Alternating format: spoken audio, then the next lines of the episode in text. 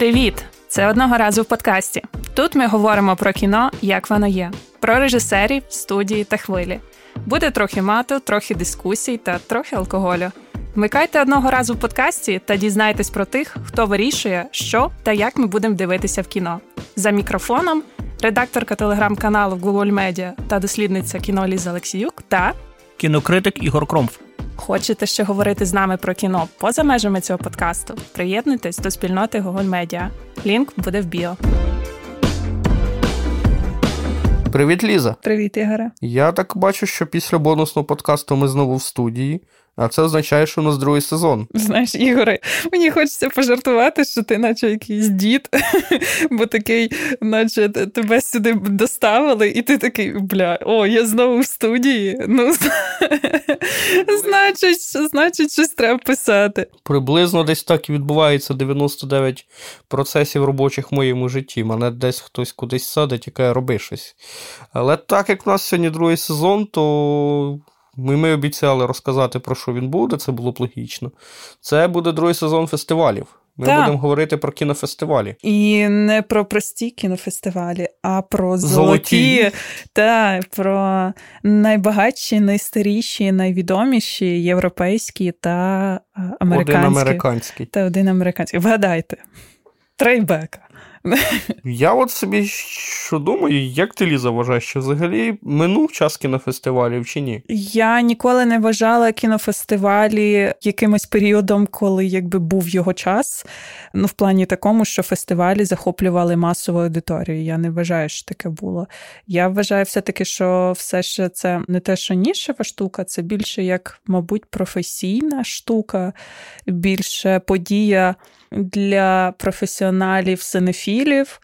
І це дійсно місце, де народжуються якісь твори, що потім впливають на маси. Але все-таки це більше таке місце, де твориться якась професійна, любительська кіношна тема. А ти як думаєш? Я просто скоріше хотів про те спитати, як ти думаєш, чи взагалі фестивалі, як от такі майданчики обговорення фільмів, е, відкриття нових там імен в кінематографі, чи вони ще досі, як на твою думку, працююча схема? Особливо в часи, коли там є стрімінги і так далі. Я думаю, що це все ще працююча тема. Чому? Та от згадаємо, що було кілька років тому, коли почався ковід, і взагалі ніяких подій не відбувалось. Так, це був час, коли стрімінги набрали свою силу. Але в той же час, та якось я би сказала, що поки що традиція діє, на мій погляд. І люди ходять, ну, як мінімум, е, індустрія. Індустрії поки що цікаві фестивалі, цікаві ці події, тому що зараз, після епохи такої повальної онлайну, офлайн це стало як не варіантом норми, а привілеєм. І я думаю, що люди все ще хочуть користуватися цим привілеєм. Ну, от мені здається, що те, що от, е, кінофестивалі офлайнові, як такі от вели, великі заходи, якісь реальні, і те, що вони стали останніми роками все більш і більш елітарними, вони все більше і більш стали такими, ну, приблизно не знаю, як якесь кінне поло. Mm. Мені здається, що це і те, куди, в принципі, йде кінематограф. Мені здається, що кіно, яке зароджувалося як там найбільш масовий вид е, мистецтва, найбільш масовий е, вид розваги, він все більше і більше буде скочуватися в щось таке, власне, елітарне, закрите і досить дороговартісне. І тому мені здається, що в цьому плані якраз кінофестивалі вони багато в чому і відображають те, куди йде кіно, як воно розвивається. Тут я ще би можливо додала поправку про те, що це не скільки елітарна подія, скільки індустріальна подія, тому що я думаю, ну звісно, там можливо якогось шику додають, там не знаю, там целеби, які ходять по червоних доріжках. Але в той же час Загалом там це місце. Ті ж індустріальні секції і самі покази, де, ну, звісно, залежно від фестивалю, там той же Санденс, наскільки я пам'ятаю, на нього можуть і звичайні люди прийти. На всі насправді можуть. Ну, Канни це індустріальний фестиваль. Ні, на Канни так само можуть ходити звичайні люди за квитками. Там же ж кожного року вони виставляють ці фотографії цих 10-кілометрових черг з людьми, які купили квитки, які, типу, не можуть піти. Я ще пам'ятаю колись, що там давніше, давніше, пам'ятаю, дивився якесь інтерв'ю з Доліним, будь він неладний. І він же ж там в інтерв'ю прям нив, що йому треба, типу, вставати о 6 ранку, щоб попасти на перегляд кан. Ой, і я, я такий ще сижу, пам'ятаю, дивлюся, типу, чувак, блядь, серйозно?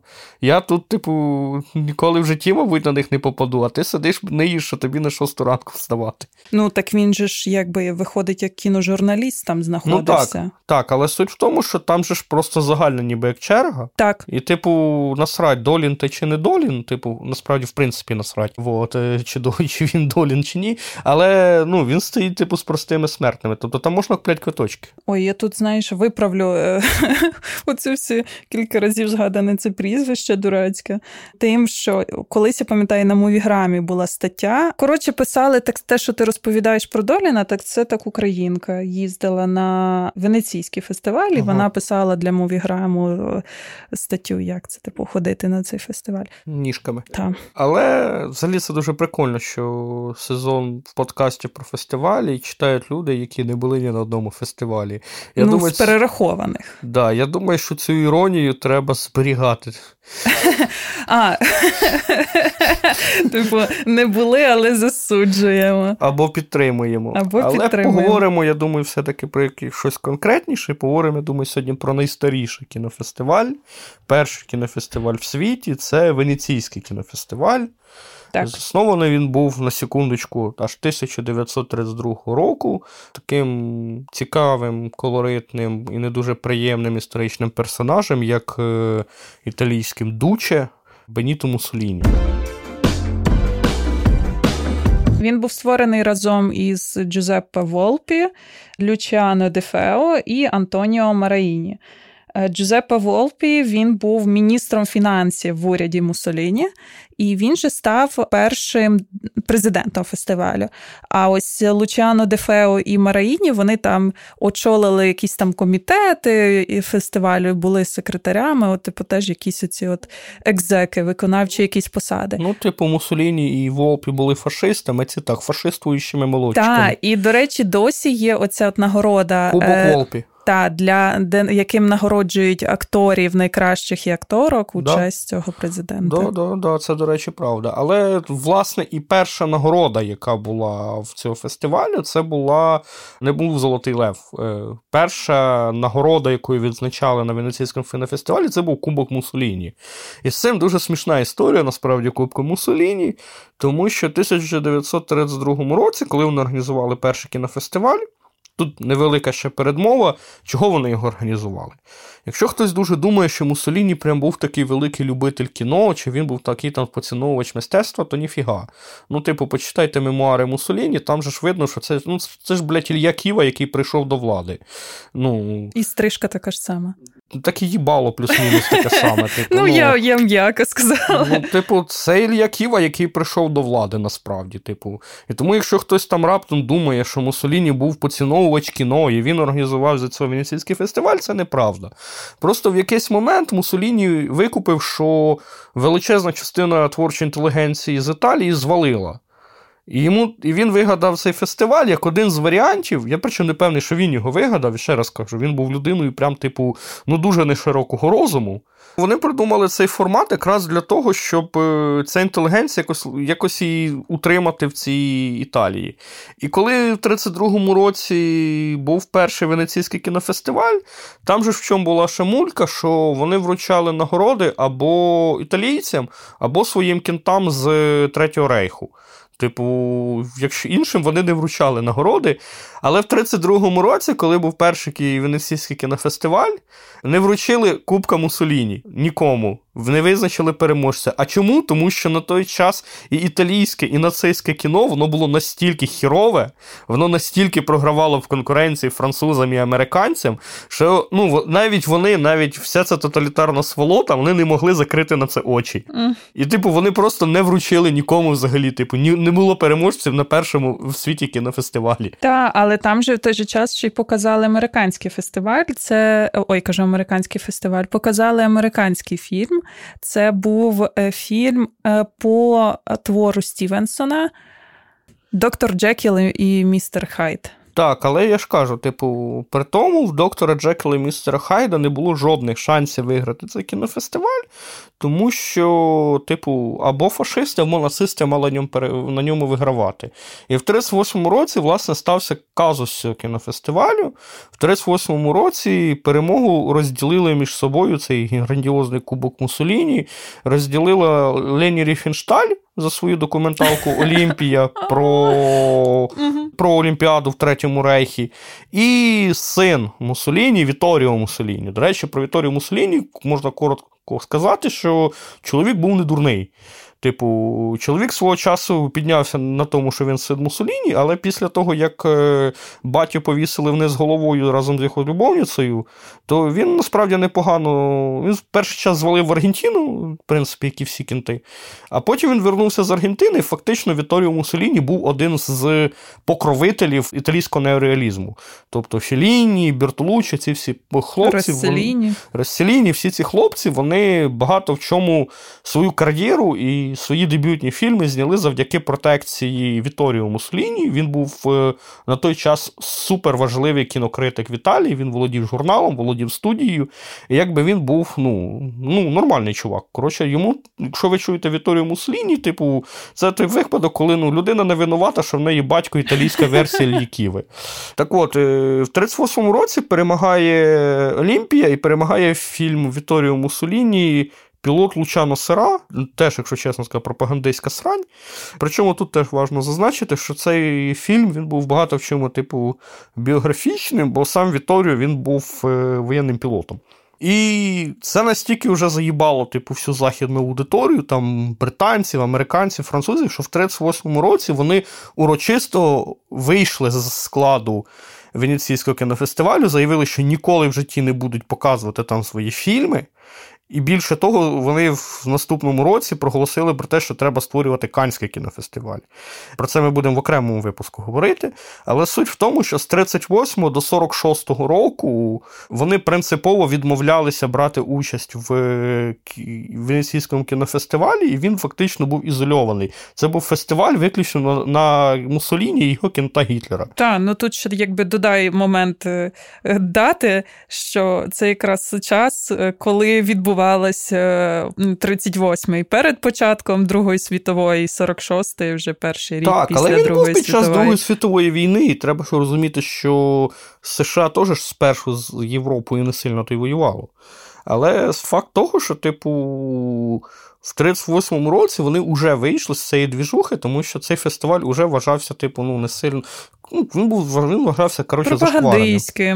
Він був зашквареним, типу. Ну, типу, там вручалися нагороди, типу, або італійцям, або німцям. Все, типу, більш нікому. Може, австрійцям ще яке. Яким австрійцям? Да. Яке австрійське кіно? Та тут не то, що австрійське кіно, чекай. А Австрія була нормальна да. країна до 38 року, а потім її не стало. Да, було таке. От. І, власне, в 46-му році, вже коли, типу, Італія удумалася, стала на путь виправлення, вони, власне, замінили оцей кубок Мусоліні на венеційського лева. Тут була цікава історія, бо з 46 по 70 рік, власне, вручали цього венеційського лева. Фестиваль знову набирав обороти, він ставав все більш цікавий. В нього повернулися американці, повернулися британці і там французи, не знаю, ну весь світ, коротше, повернувся в цей Венеційський кінофестиваль. І так тривало до 70-го року. А в 70-му році в якийсь момент керівництво фестивалю вирішило скасувати взагалі нагородження і зробити цей фестиваль виключно фестивалем позаконкурсних показів. І така політика існувала до 80-го року. І фактично, от оці 10 років, коли в них не було ніяких нагород, і це були просто серія показів, фестиваль достатньо сильно скотився, і тільки в 80-му році вони вирішили повернути Лева, і ніби повернути цей статус фестиваля категорії А, статус там одного з головних фестивалів в світі. Але на той час вже фактично Венеційський фестиваль сильно дуже програв в конкуренції Каном. Так, тут ще що додати загалом про цю головну нагороду Золотий Лев, вона не взялась просто так. Вона взялась не багато не мало із головної площі у Венеції, із базиліки Святого Марко, наче правильно називаю цю е, споруду. І ось цей лев Лев, який є зараз символом нагороди, він зображений на цій базиліці. Воно так прям дуже ніщо так не означає Венеції, як цей золотий лев. Да.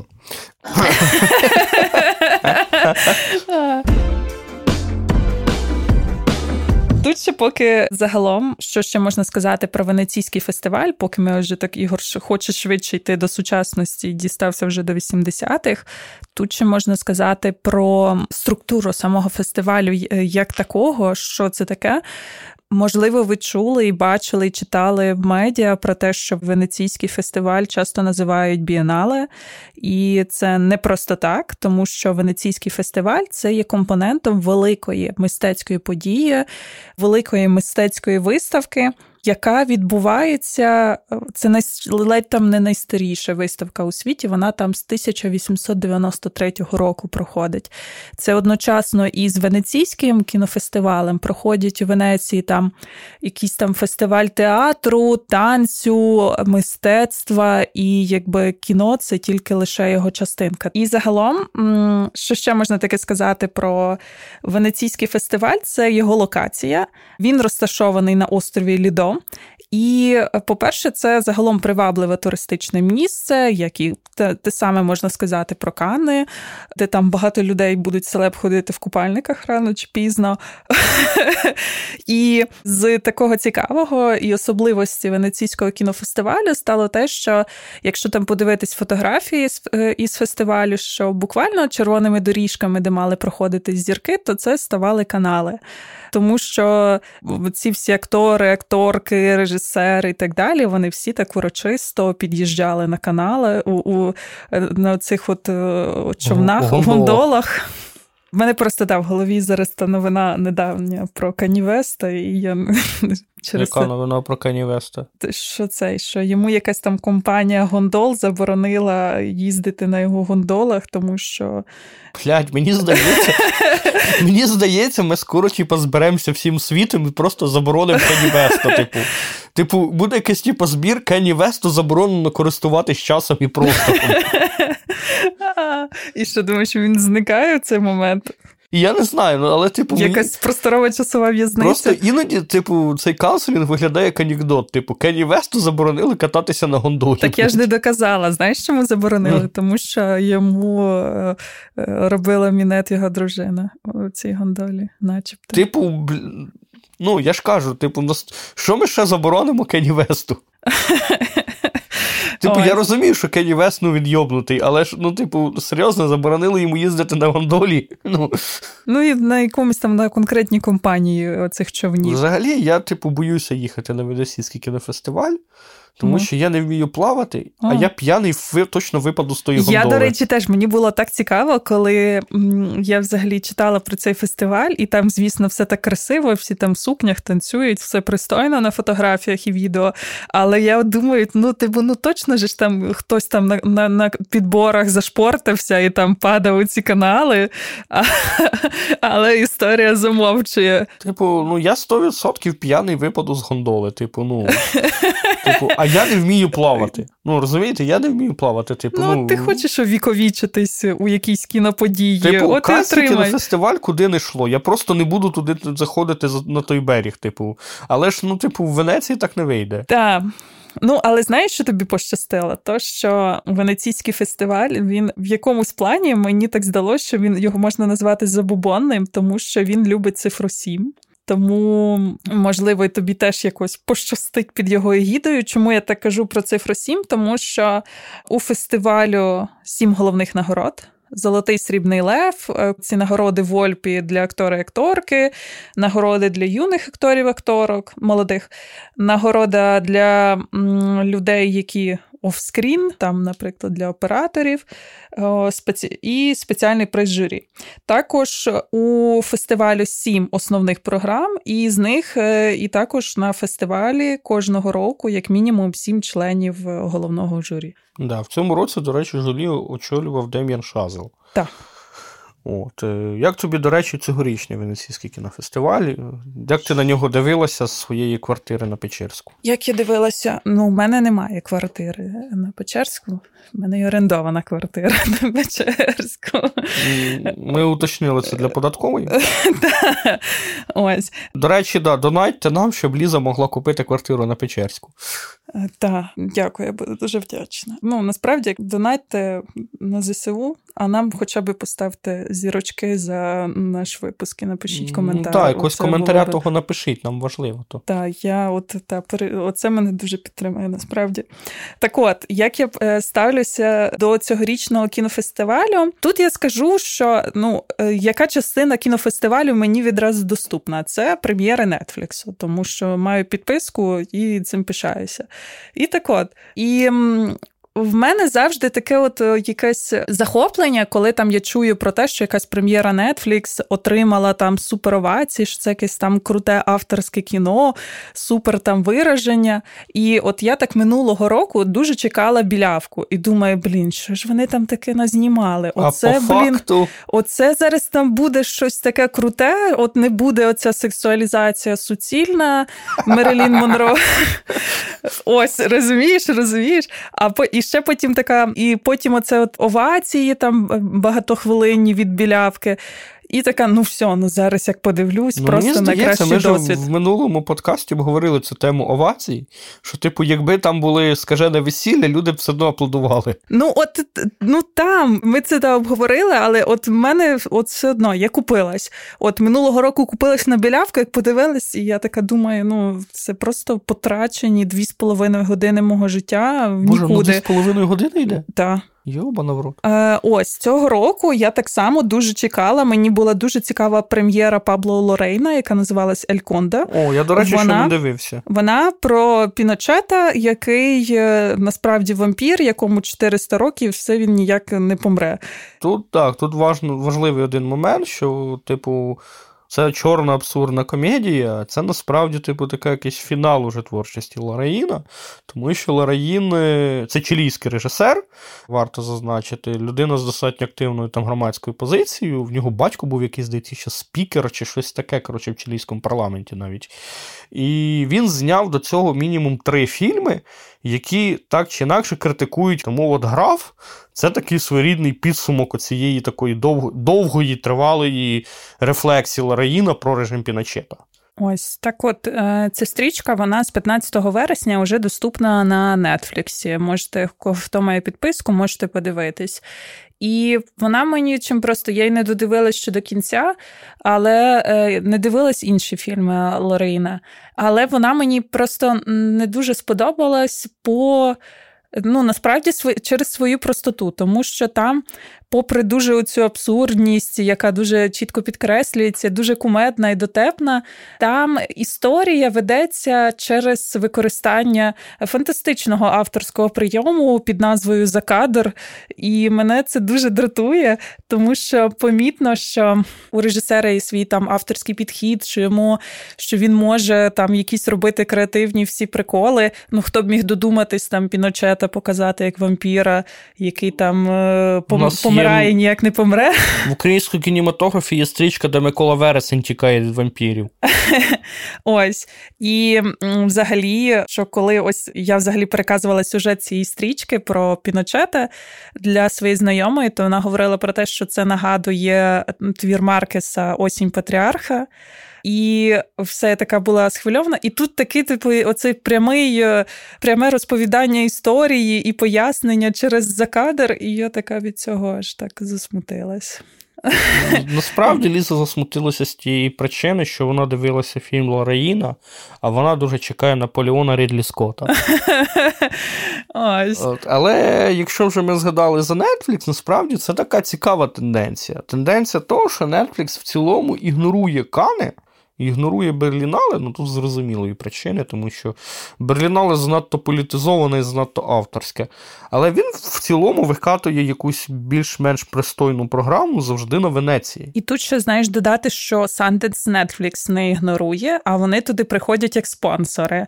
Так, але тут трошки інша історія. Це все-таки американський кінофестиваль. Тут Америка, Америка, їхати недалеко, в принципі, і взагалі аудиторія більше американська. Тут логічно, якби я не здивуюся, якщо вони в Торонто влізуть е, якимось чином. Ну, я маю на увазі спонсори. Тут неправильне слово, що вони приходять шукати собі якісь е, цікаві фільми і їх е, викупати. Ну, ну хоч, хоч, хоч чогось їх та й навчив Харві Вайнштейн цьому житті. вот. Але, власне, в програму і максимально якусь велику хорошу програму вони привозять в Венецію. Наприклад, в цьому році це і, боже мій, маестро Бредлі Купера, і що вони там ще привезли? Кілер Фінчера. Так, El Conde. Граф е, Ларраїна. Потім е, цього ж вони привезли. Веса Андерсона не привезли Генрі... цього Генрі Ш... Шугара. Шугара. Він до ж 27-го має вийти перша частина. Там же ж має бути антологія з декількох типу короткометрів. Це взагалі має бути короткий метр. Він там десь до години триває. Так ні, це перша частина. Там буде, а, має окей. бути антологія, здається, з п'яти чи з семи короткометрівок, бо він, власне, екранізував збірник оповідань. Угу. І, до речі, принаймні я читав критику, що вони кажуть, що це, типу, прям якийсь типу там стрибок в творчості Веса Андерсона, що, типу, він от е, зняв спершу французький вісник, який, типу, такий собі, хоча я не згоден, я люблю французький вісник. Він зняв Астероїд Сіті, ну, яке в натурі скучне. І, типу, він от зняв це Генрі Шугар, і що Генрі Шугар прям, типу, свіже. Але я собі не можу уявити, типу, щось свіже в Веса Андерсона. Я чула українську критику про Генрі Шугара, і там, типу, кажуть, що е, ну, нічого нового, той же самий. Ну, власне, типу, я собі їх кажу. Типу, може бути просто Вес Андерсон, типу, з більшою кількістю акторів, меншою кількістю відомих акторів. Але, типу, там знявся Камбербеч, і Камбербеч, звісно, його всі люблять. Українці особливо. Особливо українці, особливо українці, яким за 30. Тому так, тому Netflix на венеційському фестивалі це новинка останніх років, і це все не просто так.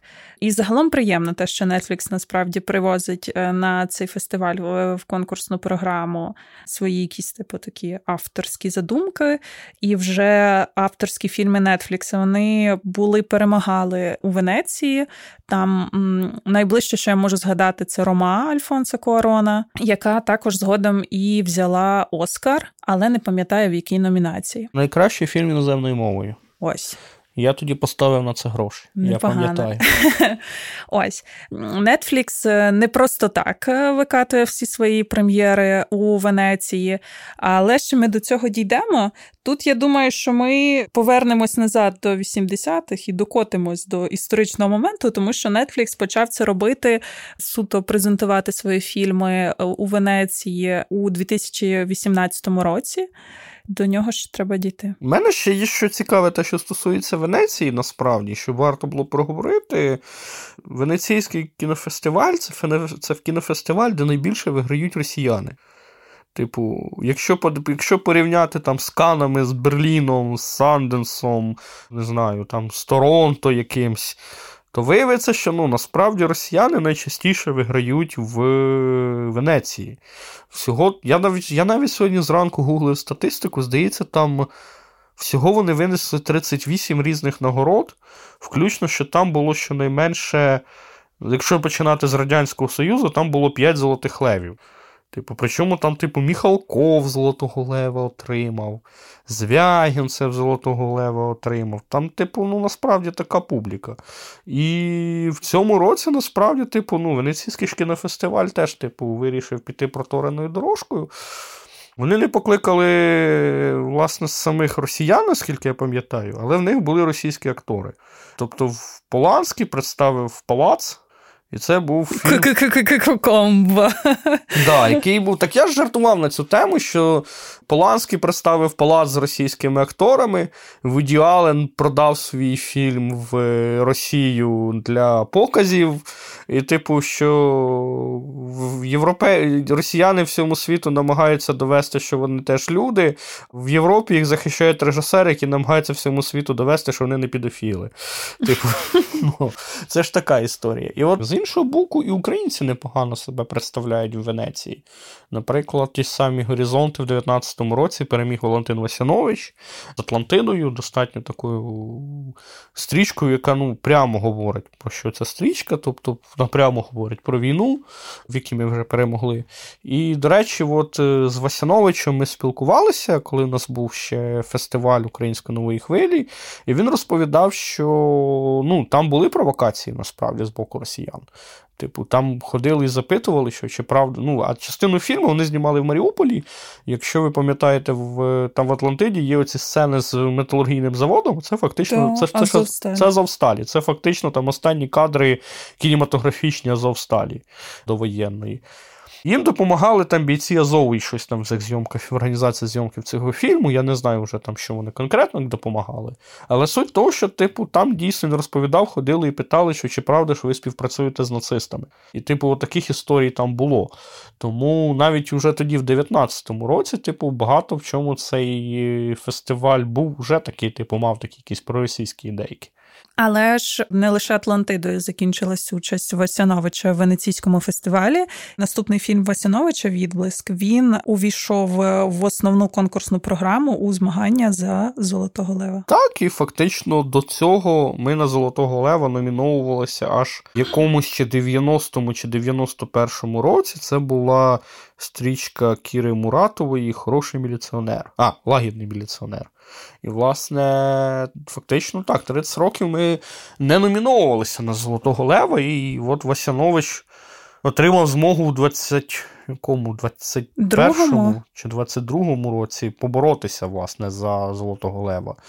З іншого боку, ми представлялися в інших номінаціях постійно. Тобто були погані дороги Наталки Ворожбит. Е, от в цьому році ми представляли назавжди назавжди Ані Бурячкової. До речі, прекрасна стрічка, я її вже мав змогу подивитись. Мені здається, це чудова стрічка насправді про дорослішання наприкінці 90-х.